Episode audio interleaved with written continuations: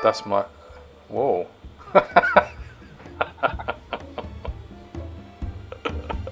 Is that what I'm going to have to deal with like the whole way along? Yeah. I feel like I'm on the worst quiz show ever. Welcome to episode four of Keeping on Track. I am Bradley Williams. I always hesitate. I don't know if I'm supposed to introduce myself because you've a couple of times you introduced me, and then I, you know, do I? I know, it but it's because you never introduce yourself. I do it for you. But this Oh, time I'm going to let you do it. Ready? Oh, Welcome to on Keeping on Track, again. episode four. I'm Bradley Williams. and I'm Adam Heath. That was beautiful. That was lovely.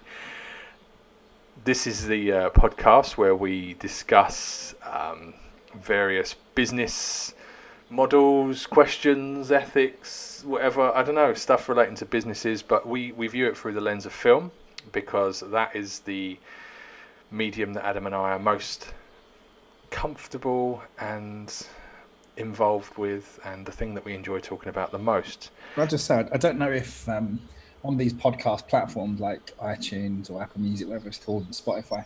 I don't know if you have to put a little description of the podcast, but that description just gave should should be the description because it was it was quite amusing listening to you try and define what this podcast is about, and you quickly realise I've got no idea. it's to do with business. This kind it's of yeah, got something to do with businesses and things. we're still figuring out what the show is, right? We're, Yeah. Are we allowed that great, like ten episodes maybe, to we have to really know exactly what this is about? Maybe. I'd, I'd argue that we're never going to know. I think we're just going to chop and change whenever we want. We know it's about businesses and we know it's about films, There you go. Good and that's it. That's that's all you're getting. Um, and today's episode is about innovation, is about thinking outside the box and trying to do things differently, and how we integrate that into our standard practices. And uh, to do that, we thought that we would practice what we preach. So, although we're only four episodes in, we're changing up the format slightly today. And it may not be the most ingenious thing you've ever heard in your life, but hopefully it will feel different to other episodes or ever so slightly different. But it's our way of honouring the topic at hand. And uh, to help us along the way, we're gonna we're gonna look at a film as usual. And this week we're gonna look at Baz Luhrmann's interpretation of Romeo and Juliet. Now, if you're not familiar with the plot of Romeo and Juliet, or you've never seen the film, uh, then I welcome you from under the rock that you've been living you've been living within for the last uh, 20 plus years, and uh, the movie itself is is a, a famous interpretation of Shakespeare's Romeo and Juliet. I mean, I don't know what more there is to say.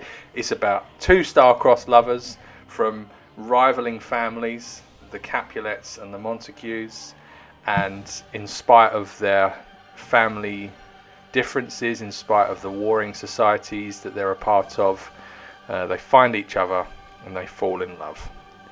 And uh, that's the kind of basis for the story and for the film. Obviously, if you need it, there's a spoiler warning for this episode. So if you haven't seen the film or you've, you're not familiar with the play of Romeo and Juliet, They both uh, die. they, they both die at the end. There's a spoiler alert. So uh, I yeah, think the only way you can have avoided the story of Romeo and Juliet is, is by not going to school because I feel like it's such a inherent part of education, at least in the UK. You know, you'd have you'd have come across that story in some form, some kind of study would have been done on it for almost everybody. I would have thought. I would I would say so, which is why which is why it makes this an interesting case study for innovation because it is such a well worn narrative. It is such a, a widely known and, and treasured story and something that people are extremely comfortable with and confident in uh, talking about. And so I would I think that's why Baz Luhrmann. I mean, he called it William Shakespeare's Romeo and Juliet, and I'll tell you why he did that in a little while. I think it's really interesting that you talk about uh, Baz Luhrmann's interpretation because that's a a term that we're very familiar with in theatre. You'll see an interpretation of a, of a story. Um, not not so much in film, you know. Mm. Not often do you hear of an adaptation of a book and someone calls it an interpretation. But yeah. funny enough, you saying that it, it's exactly the right term. This is Baz Luhrmann's interpretation of that material. It is. Yeah, and that is and that is actually. Do you want out? Do you want to define the difference between at risk of, of getting into a Jay and Silent Bob esque rant about remakes and sequels and prequels and adaptations? Do you do you want to try and define the difference between an adaptation and an interpretation? Yeah, let's do it. Go on then. You go first. No, go on. You go first. I've spoken too much. um, adaptation and interpretation. Hmm. I, I guess just the, the, the kind of the nature of the words. An adaptation to me is uh, moving something from one uh, medium to another. It's kind of yeah. helping that transition. So you're adapting material from one form to another, but it is a transplant almost. Uh, an interpretation is, is often a reimagining of an idea. It is a unique individual kind of perspective twist. Uh, I think of all films, perhaps this is one of the, the better examples. You, you, you couldn't help but say that this is Baz Luhrmann's interpretation. It's not an adaptation because it's not any way taking that story and, and moving it from one form to another. It is a reimagining. It's a completely unique kind of perspective mm. uh, on, on the material. Definitely and uh, which brings me quite nicely to why he called it in that in the face of that why he still maintained in calling it Romeo uh, William Shakespeare's Romeo and Juliet. Now this is according to Baz himself, and he said that he felt that Shakespeare must have been the ultimate showman. And that during the time when he was writing plays and putting on plays, he was amongst prostitutes, gamblers, and, and all sorts of things. And so the people of the time, the, the poor and, and, and the wealthy alike, um, had other forms of, dare we say, entertainment. And so, and much cheaper entertainment and, and, and maybe more immediately accessible entertainment. And so he felt that, uh, Baz Luhrmann felt that in order for Shakespeare to gain people's favour and pull people out of the streets and into the theatres, he, he would have been a very showman-esque individual. And so he feels that if Shakespeare were alive at that period, 1996, making films, that this is the way he feels Shakespeare would have treated the material in an order in order to make something extra sort of extra unique, something very vibrant and uh, something that would uh, grab people's attentions. So he's called it that to honour that maybe would you call it a mission statement that that's his kind of his mo for the way he's made the film and how he's made the film so that's why it's called william shakespeare's romeo and juliet not baz luhrmann's romeo and juliet uh, which may or may not fall into the uh, the realms of, of pompous, but I think that it's you know that's his that's his belief, and, and that's the way he's treat and that's the way he treated the film. So there's a bit of uh, a bit of a trivia bomb for you there. You can keep that one, Adam. And it, it makes sense because what he's done ultimately is, is, is kind of I might regret saying this, but I think he's respected the source material, although mm-hmm. he's imagined it in a different way. He's been faithful to the kind of content, to the themes, the kind of um, energy, if you like. Uh, but as you said, with a kind of modern twist. I mm. always, now I think about it, that was my first introduction to Romeo and Juliet, actually, because we studied the film at school. We didn't right. read, we didn't talk about it as a piece of literature. We watched the film. I think it was an English literature, probably, or, or English language class.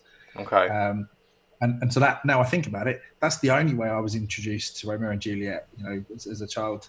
Um, and it it's unique. I think unique, at least at least for me. I've never seen another film like it, mm. in so much as it's a modern interpretation of that classic story, but using language from the original story. So yeah, we kind of um, yeah. I can't think of another example where I've seen that before. It, I, I, would yeah, I would I would hazard a guess to say that it's probably one of the more extreme uh, versions of the story in terms of the visuals and the tone and everything. But um, yeah, I think a lot of people, uh, especially people of our generation, got you know, a, a early exposure to Shakespeare through this medium, uh, which is, which you could either argue is uh, a wonderful gateway drug um, to get people hooked on it. Um, or hooked on Shakespeare. Hooked on Shakespeare, yeah, hooked on Shakespeare, or maybe damaging because uh, you that would either build expectations that would then maybe be shattered or potentially put you off because you think, oh, this isn't me. And I remember I um, I saw the film in the when it came out, and I absolutely hated it. Absolutely hated it with a passion. I just thought it was absolute dross. Uh, I just couldn't click with it. And it was only about, I would say, about eight nine years ago that I actually rediscovered the film because my wife loves it, and she's you know, and she's said to me, "Oh, would you watch it with me?" I was, "Oh, you know, I hate that film. I've never liked it." But I sat down and I watched it eight or nine years ago, and, and it was like a different experience altogether. And I and I thought, "What the hell? Like, why did I not like this in the first place? What what was it about this that turned me off?" But since then, I've absolutely loved it. I've probably watched it about eight or nine times since then. Um, but but yeah, I mean, just did a complete 180 on it. So yeah, it's it's interesting because it is. I guess you you might for, for lack of a better analogy, call it Marmite. You know, it is something that I think people love or they hate. I don't think you can be indifferent to this film. Would you agree? Um, yes, uh, I think there's lots of films you could say that about. I think yeah, for me, it's the, the, the the clash in this film is the kind of challenging thing for folks. It's that modern setting, modern visual, with what is recognizably Shakespeare's language and words. You know, mm-hmm. kind of old English uh, and that's a real challenge for people. Um, it's a bit like when when some folks perhaps feel that they're not interested in black and white movies or old you know, classic mm. cinema, um, yeah. and that pretty much enough of a reason to not watch something is that it's black and white and made in the 30s or 40s. yeah. Um, and this this feels similar because folks could could listen to the, the soundtrack and say, "Oh, it's not that's not my kind of film." You know, the mm. way you know I can the language, the dialogue's not my kind of dialogue but actually the visual is entirely in keeping with something they would watch, you know, in contemporary cinema. Uh, so I think it's a really challenging film because uh, because it, it doesn't fit neatly into kind of one bucket or the other. It's kind of a hybrid movie. Yeah, and, and, and so I guess like let's maybe let's tie some of this back in then to, to the ideas of innovation and thinking outside the box. And um, you said you know mentioned the word hybrid, and for me, I think that that um, is one of the things of, of when you're trying to innovate, when you're trying to do things in a new and refreshing way, I think you should define your new vision and be bold, not sort of have an idea or think you can do this or try that or whatever. Like define what you want to do. Have a really clear idea of what it is that you're trying to achieve. Because I think that a film like this, you you, you know, it feels like chaos and it feels like a hodgepodge and a mix of, of so many different things but every one of those things is a conscious choice that otherwise it, none of it would have any continuity. So although it's new although it's different although it's original it still has to make sense. And so it's very clear from watching this version of Romeo and Juliet that there is there's a fusion of high of high fashion, of Hispanic iconography and style. There's certain elements of gay culture on on on show. Um, there's uh, there's there's references to contemporary society, particularly obviously at the 90s at this point um, with the soundtrack. So you've got bands like One Inch Punch and Garbage and the Cardigans, and I mean obviously Radiohead uh, who have got a couple of songs in here. So so there's references to that. There's obviously elements of punk on show. There's there's even you know like the S and M scene. Um, there's crime drama tropes. There's there's there's a kind of carnivalesque flamboyancy to it. There's also plays on social ethics and so all of these things are all in there and they're all got their own distinct place and time and flavour and moments to shine but they're there on purpose. It's not just he sort of looked at something and said, uh, you know what this really needs? This needs me to just chuck in, I don't know, let's just chuck in some some Latin culture here. That will do. Uh, I think it, there was very conscious effort to do that, and so that for me is, is a real indicator of, of how you know defining that new vision and being bold is, is integral that couldn't be more topical, given couple of projects that we're working on at the moment. Right, I'm, I'm mm. my brain is now lost to uh, a week or so back, having meetings about a project that is being reimagined, if you like, or reinterpreted, yeah. um, and and actually it is a recycling of the exact old material that already existed. There's nothing yeah. innovative about it. It's redoing for the sake of redoing. Yeah. Um, and and and we we took a bit of time perhaps to kind of really figure out what we weren't feeling about that project, and that was that was essentially it. There isn't anything new to say, nor is there a new delivery mechanism. There's not a new kind of ideology about how we present the, the, the information. Yeah. Uh, it's just a repackage, and that that is rarely uh, that engaging, to be honest. A repackage of the same information. Yeah.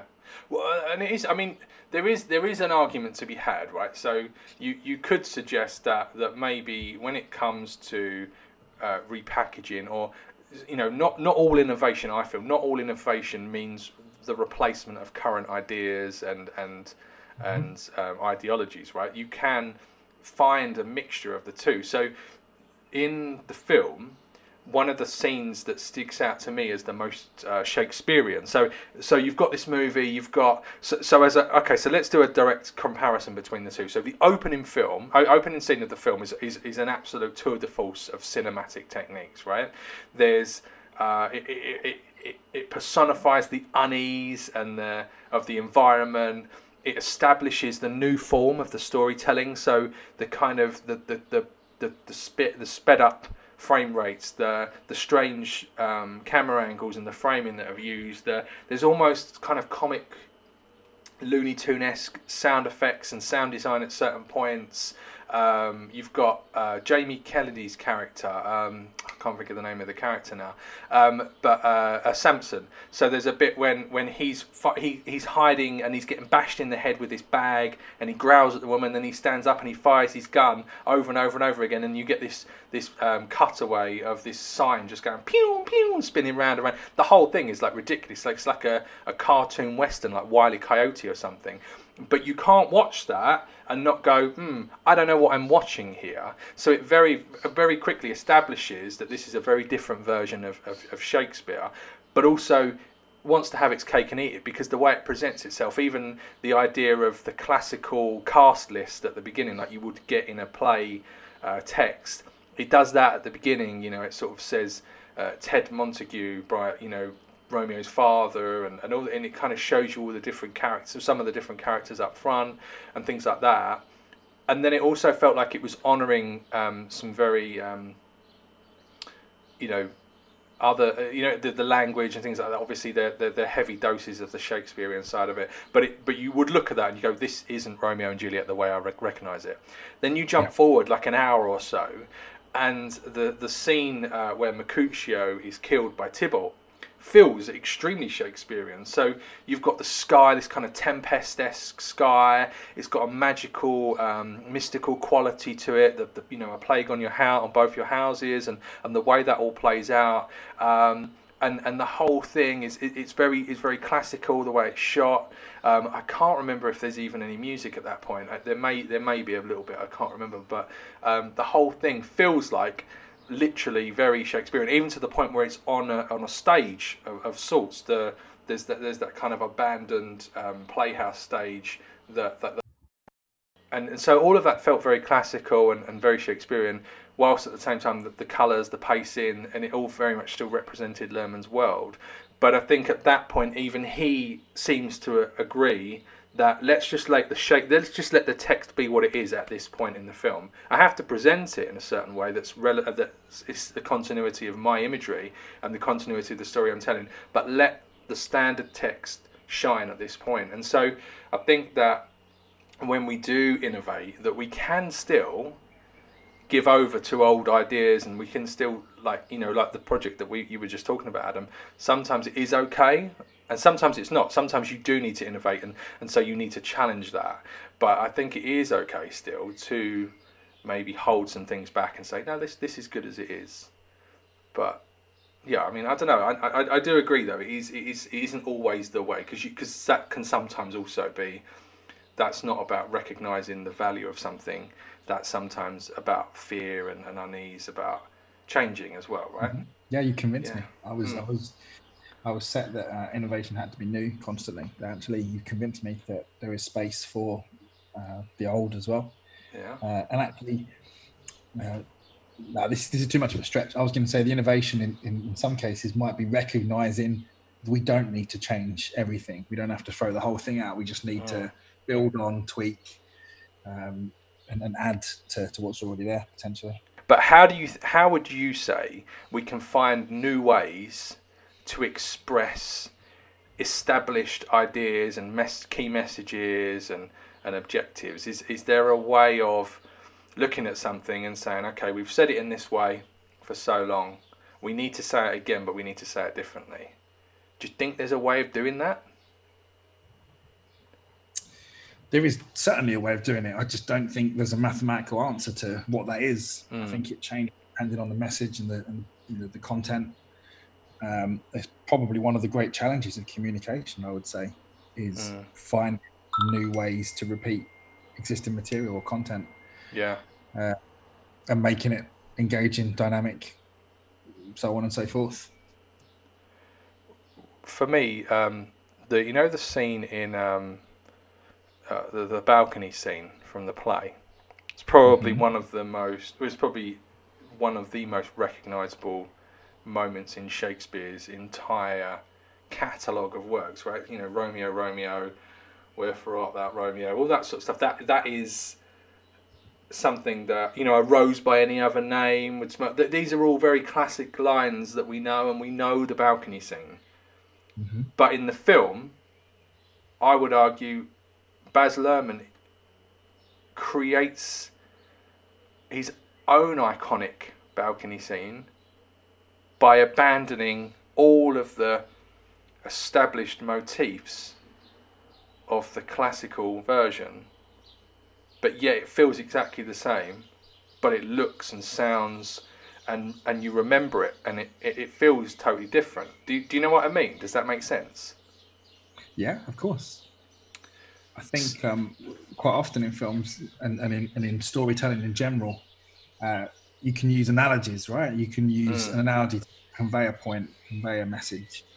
Um, so you, as long as you're respecting the um, the heart, the themes of a subject, you can actually twist and turn it in all sorts of different directions, and have a similar impact. You've just you've delivered it in, in a less uh, direct way, maybe more abstract kind of way. Mm. And so you said something. You said it about. I think you said it about understanding the heart or the core of, mm-hmm. of your message. That's probably one of the easiest things to say and one of the hardest things to do. But that's the seems to me to be the study of great literature and language, is to remove the artifice of language and understand the kind of inherent structure and skeleton of the of the thing, mm. um, which which is uh, you know an endeavor in itself.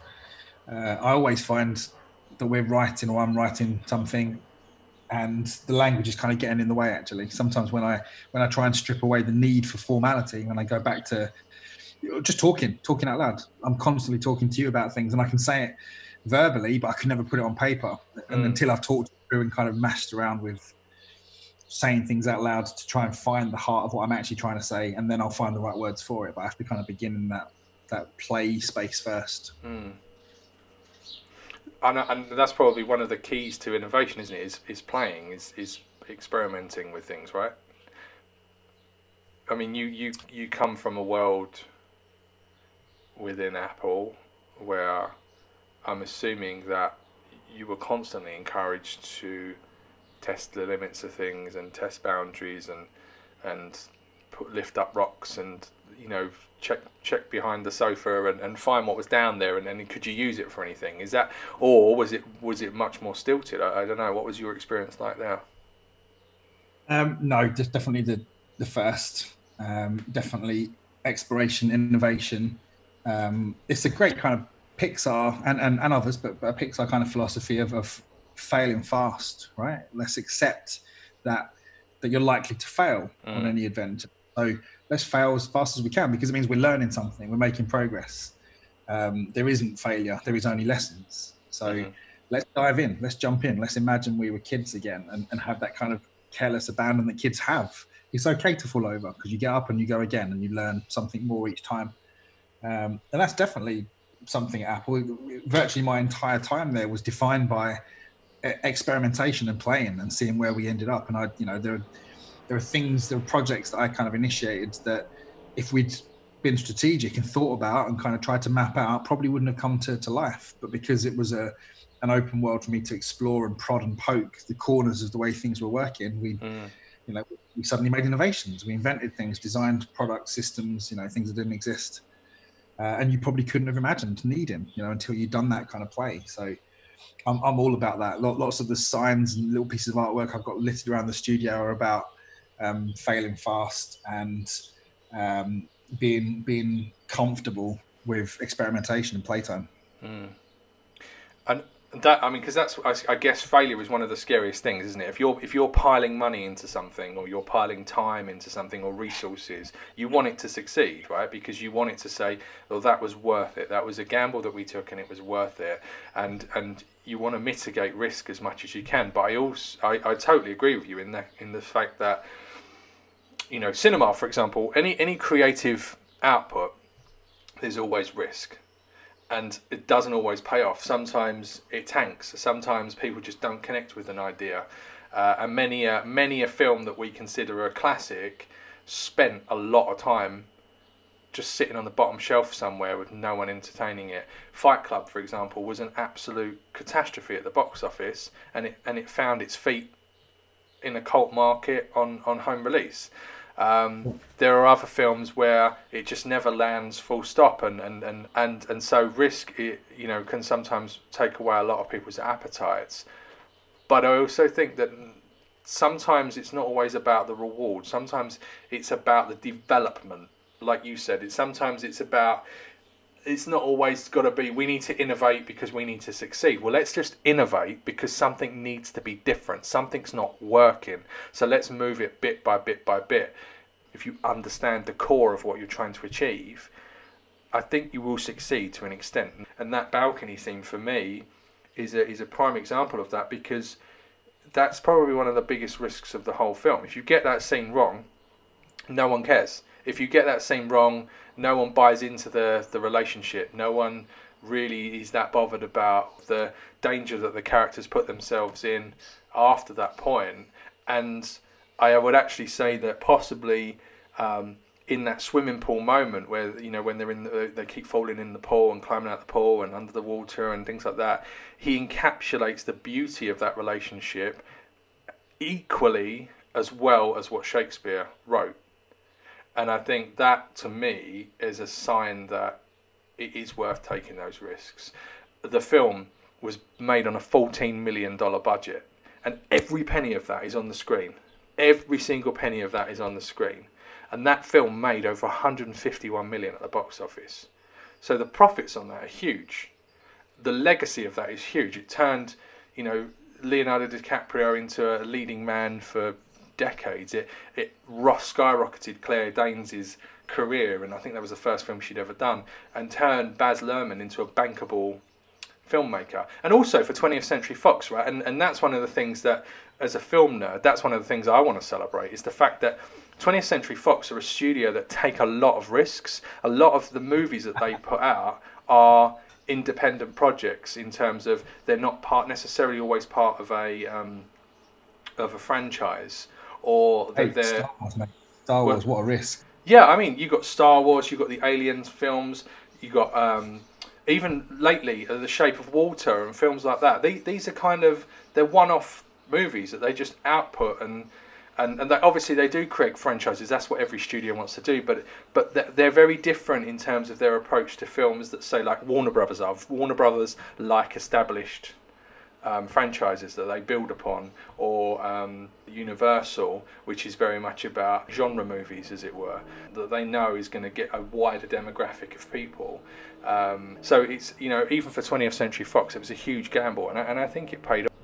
I'm slightly repeating myself, but um, I think it's worth it. Ed Catmull, the founder of Pixar, is, is kind of famed for not discussing things in, in terms of success or failure, but in terms of mm. what are we learning. And that to me is is everything. If you approach uh, work with that head on. Like what are we mm. learning today? What are we learning by doing this? There is no failure, right? Yeah. it's, it's, impossible. Yeah. Um, it, it, it, there is a kind of mentality kind of required there to, to be open minded enough, I guess, to let's learn. We're going to learn every single day, everything we do, every project, every piece, every every gamble we take, if you like, creatively, we are going to learn, mm. uh, and that's a really really um, exciting place to be. And also, I think learn, but saying something like that, saying we're going to learn, implies that you don't know the answers as well. It's about mm. accepting that you're part of a process, that you're not the end of that process. You're not the head of that process, and everyone working together, bouncing off each other, and and having that confidence with each other, that trust with each other, to put an idea forward that you may 20 minutes later go, oh my goodness, like what the heck was I thinking? Like that was such a bad idea and someone's going to back you down the minute you say it, but you've said it and it's out there and it's in the ether. And I think that helps build trust and bonds. Like we do it all the time, don't we? You know, I can't think of a single time on a set where you or I haven't recommended something to the other, and then we've kind of turned around and gone, "I don't like that. That's not going to work." And and then we've sort of gone, "Okay, fair enough," but we've done it, and and I think that's why we we have that trust. Um, with each other, and I think that's why people have that trust with us because they understand the collaborative nature and the willingness to to, to test things out and to fail. Um, mm-hmm. We have a, a series of videos. I know I know you've seen a few of them, Adam, and and these Monday motivation videos that we put out each Monday. They're just sort of sixty second videos, food for thought type things. And and the one that we released today, because uh, we're recording this on Monday, um, is one about curiosity and for me that that fed into this a little bit. It was in, in inadvertent but it fed into that is that idea that i think curiosity drive definitely drives innovation. If you want to think mm, I, I, wonder if or what, what what happens if or there's that if uh, that that feeds into things. But have you ever found yourself being driven by curiosity and that that has led you to something greater? Yeah i think i think part and parcel of every every day everything everything we we do is is led by curiosity um, because um, it, because it'd be too easy, particularly with the work I do, to have made video for the years I've made it, and, and, and sort of after the first one, figured you've you got it nailed. I know how to open this editing software, and how to turn mm. the camera on, record, edit, share the file. I'm done. It's that curiosity to first of all explore what you can see you don't know. I can see some things there that I don't know, and I can learn about that and dig in and then to be curious about the things you don't even know you don't know. Like what what, what is possible? What are the limits? Mm-hmm. um, I, I, feel like if i was in a place without curiosity if my life didn't have curiosity it'd be a, a dull place to be. It's that kind of mechanical robotic kind of existence right? Mm. um, i think most of um, our frustrations with our, our own kind of creative output is we're already thinking of well, what else could we have done? Where could we have taken it further? Where could we have made improvements here, here, here? And there's that mm. curiosity to learn about uh, the things that we know that we need, we don't know, we don't know enough about, we need to know more about, and to what do we not even know that we don't know yet? Yeah. Because I, I think one of my, my one of the, the the phrases that I hate hearing the most if, if it isn't broke don't fix it but just because it works, it doesn't mean that it can't work better. and and that's always that's always my response when I hear that, you know. Uh, and if people had had that, if people had carried that through, yeah, just because it, it, it does it works, it's fine. Just leave it alone. You know, we would never have the developments that we have in society today, and businesses wouldn't mm-hmm. run differently. And um, even now, right, even now in the middle of all this COVID lockdown, imagine if people said, right well, we can't all get in a meeting room, we can't all spend four hours every morning talking about what we're going to do for the rest of the day, so we're all just going to sit there with our arms folded and wait for this to finish. No, people have adapted. They've said, okay, well, what if we do it this way? What if we do it that way? I um, I'm going to put it out there, but I like watching wrestling. Okay, it's just it's one of my guilty pleasures, and I was listening to a podcast recently um, with uh, this guy called Triple H, and he's and he's um, he's one of the he's, he's an ex wrestler. Well, he still wrestles, but he, he's one of the the chief overseers of the brand of, of WWE, and um, he said uh, WrestleMania is the biggest wrestling event of the year. It's like their Super Bowl, it's their World Cup, and he said that every year the week leading up to WrestleMania is the busiest year, the big, busiest week of my life. I, I'm going here, I'm there, I'm getting changed into suits and getting out of a suit into a jogging bottoms because I've got to go here and train, and then I've got to get in a tuxedo for this. And and he said that he he's found that all of the meetings that he normally does and has to be a part of, he's actually getting through them a lot quicker in this current circumstances. He said because everyone just jumps on a conference call, says their bit, and gets on. He says you've not got to wait around for people. You've not got to set things up or deal with this. People don't hang around afterwards because they can't. They've got they've they're hung up on. They're gone, right? And so he said that that is leading him to feel that the way that they do business after this is going to change, and so that's that's almost an enforced innovation. But I think that the curiosity of oh okay well what are we going to do how are we going to adapt to this that people have experienced across the world that is leading to things like that. So sometimes we can almost stumble upon innovation. I, you said something a minute ago that I just wanted to pick up on. You said um, about um, we're being forced to, to, to innovate and think differently because of COVID. And we said that three, or four weeks ago, whenever we first did our first podcast, Mm. that the world was changing as a consequence. And uh, yeah, we've been forced to have meetings in a different way. And, and, and sounds like an organization, a huge organization that WWE is, are, Mm. are going to potentially reimagine how they conduct themselves, at least internally. Um, and how fortunate we are, I guess, that one, this is a this is a forced social experiment, and you know, I'm not saying we're fortunate for that. Like, it's, it's Mhm. terrible circumstances, but it is a forced social experiment. But how fortunate we are that that people have dreamt, have been curious, have innovated, and built uh, an infrastructure that was ready for us. Now we need it.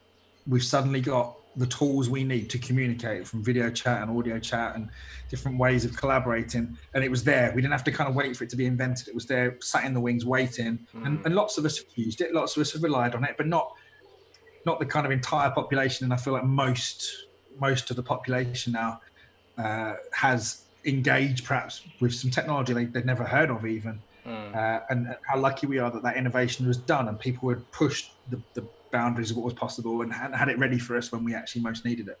So our key messaging of this podcast today is this: if you don't, if there's, if you do nothing in the next six months, why? What what is it that you're so comfortable with that you can just let everything carry on? Surely there's something in your organisation that can be challenged, developed, manoeuvred in a different way. Or maybe there's something that's missing that can be added. And it doesn't have to be a big, terrifying Romeo and Juliet screaming and shouting with Radiohead playing in the background version of that. It could just be something very minor, but change is good as long as it helps. And asking questions is the best way to decide what changes are needed. And so those those are kind of some of my takeaways. Is there anything that you think that you'd like to add to that, Adam? Did you write that down? That sounded too perfect and scripted. To me. Honestly, it's probably the only thing I've said that's not written down today, which is the tragic part. Go. That was beautiful. It was a beautiful summary. Good job. Thanks, love. On the subject of innovation, you did start this podcast by saying we were going to innovate uh, this week. Uh, I, I'm not yet sure in what way this is an innovative podcast. So No. Is there something that that we're doing different? Well, we don't have a guest for a start. We decided to not have a guest this week, and um, and I think I set you a task, didn't I? Um, as your friend and as somebody that likes to push you, I said to you, Adam, give me something this week that we've not had before. And what have you got for me?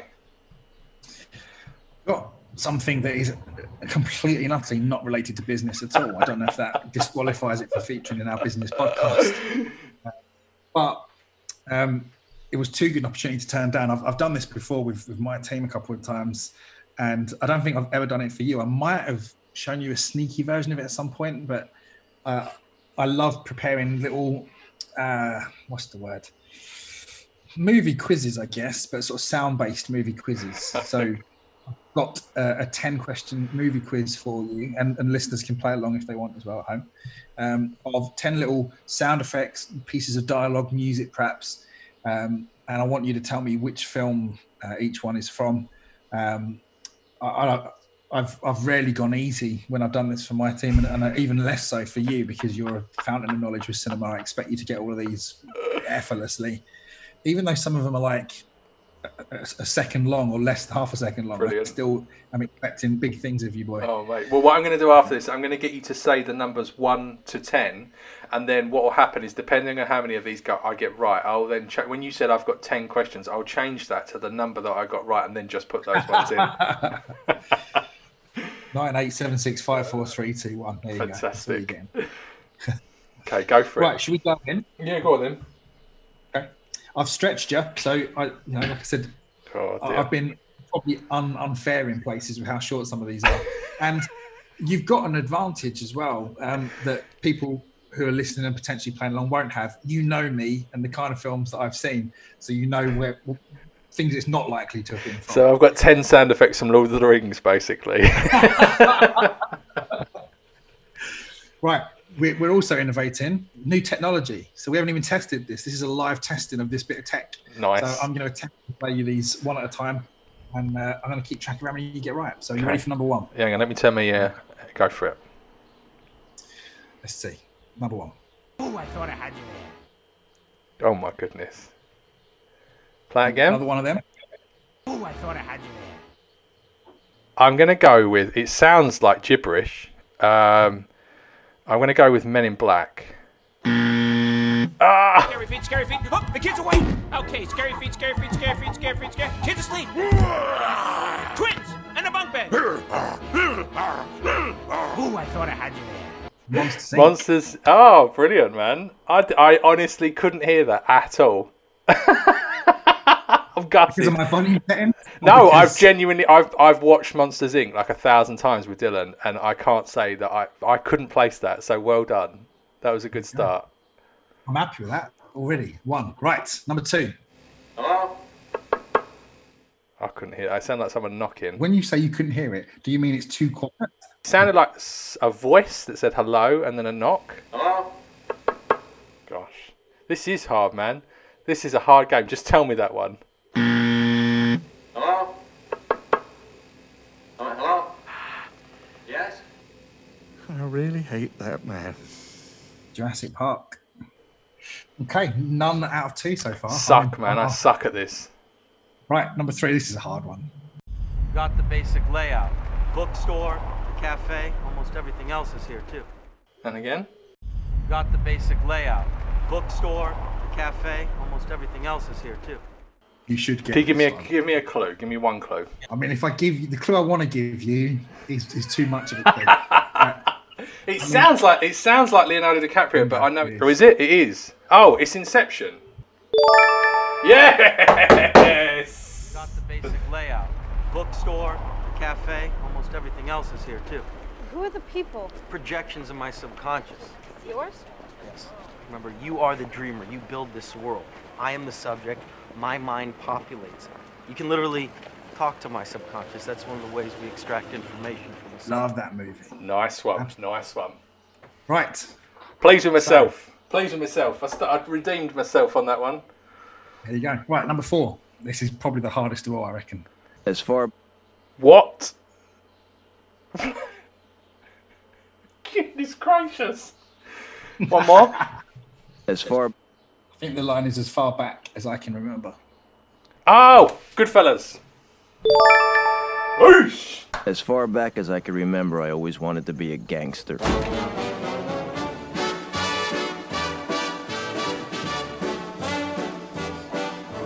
Good work. Hey.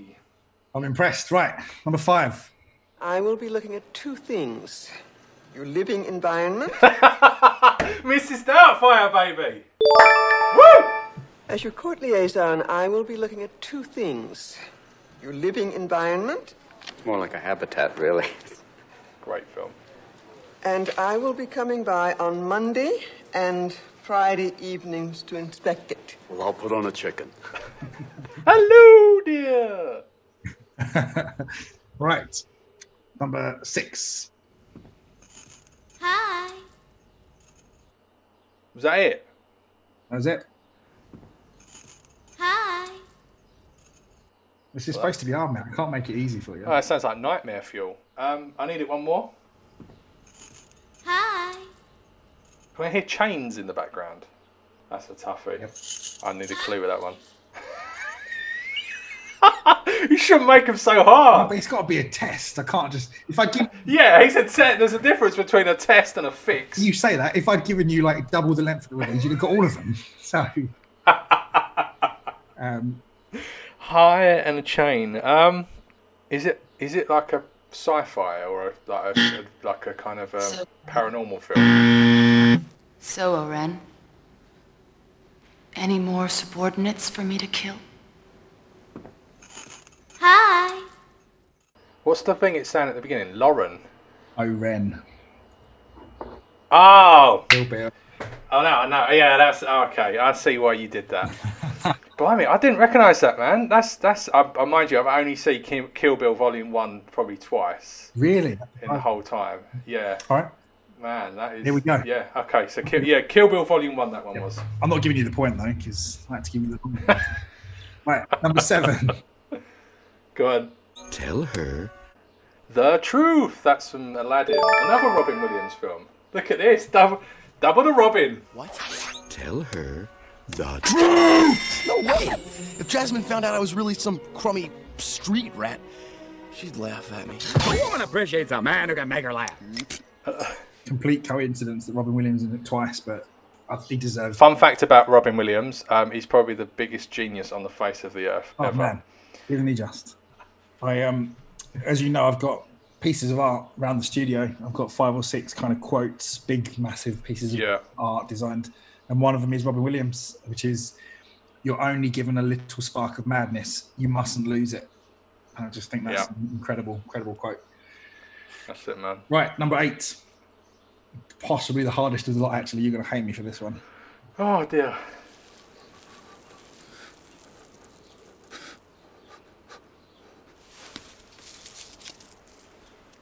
I couldn't really hear it, but it sounded like somebody going like they were cold on ice or something.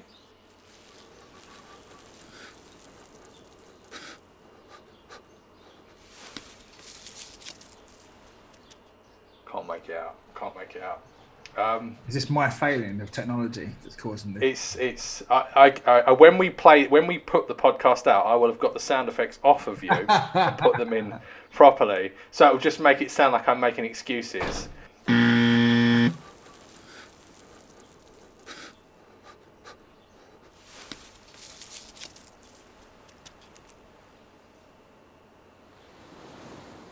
The air got to it.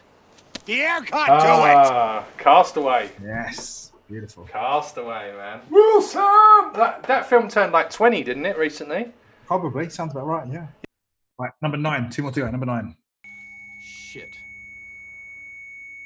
Not without incident.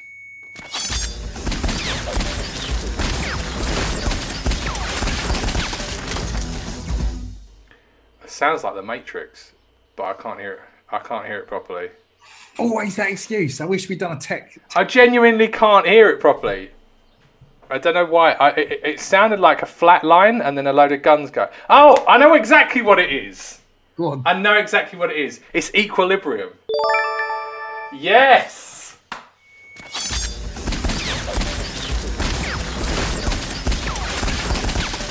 Christian Bale before he became uh, Batman. Right, one more to go. And I really want to fix this, the audio so you can hear this and have a, a decent chance. Are you not? Are you not sharing it through Zoom? Are you? I'm Do sure you know? Do you not know how? To, he's going through loopback oh ah, right, okay. into Zoom. It's weird, isn't it? I think We I've, need to speak to these guys and say, why does loopback not work properly? What are we doing wrong? I've turned it up so it might work. Right, last one, number 10. Ready?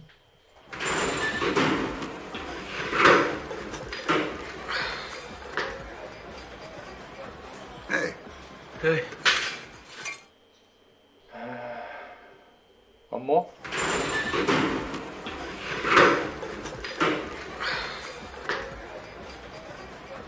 hey. Hey. So it sounds like a load of things crashing, and then two people saying hi, hey to each other. Yep. Is that is that what that is? Yeah. One of your favourite films as I well. don't- I'm disappointed in this one. One of my favourite films. I- I'm gonna. I- I'm I gonna. suggest so. Yeah. Can you tell me one of the actors? No, no way can I tell you one. of the- That will give it away. Okay. No way.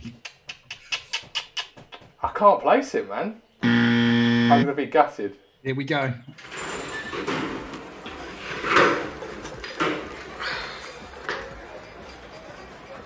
Hey, Hey, so how you doing? fine. How old are you? Oh, I have a work permit. I have all the Oh, papers. something like that. You still don't I get it, do hear it, man. I can't hear it. I can't hear it. Oh, thank Go on. What is it? Boogie Nights. Boogie Nights. Oh, blimey, man.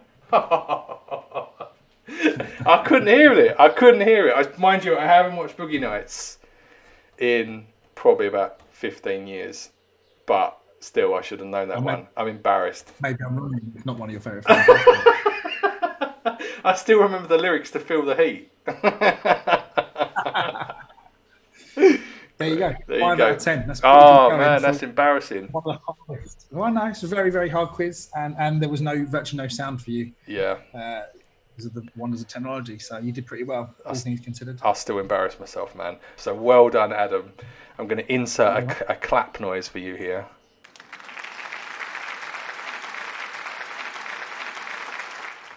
There you go. Do you know what?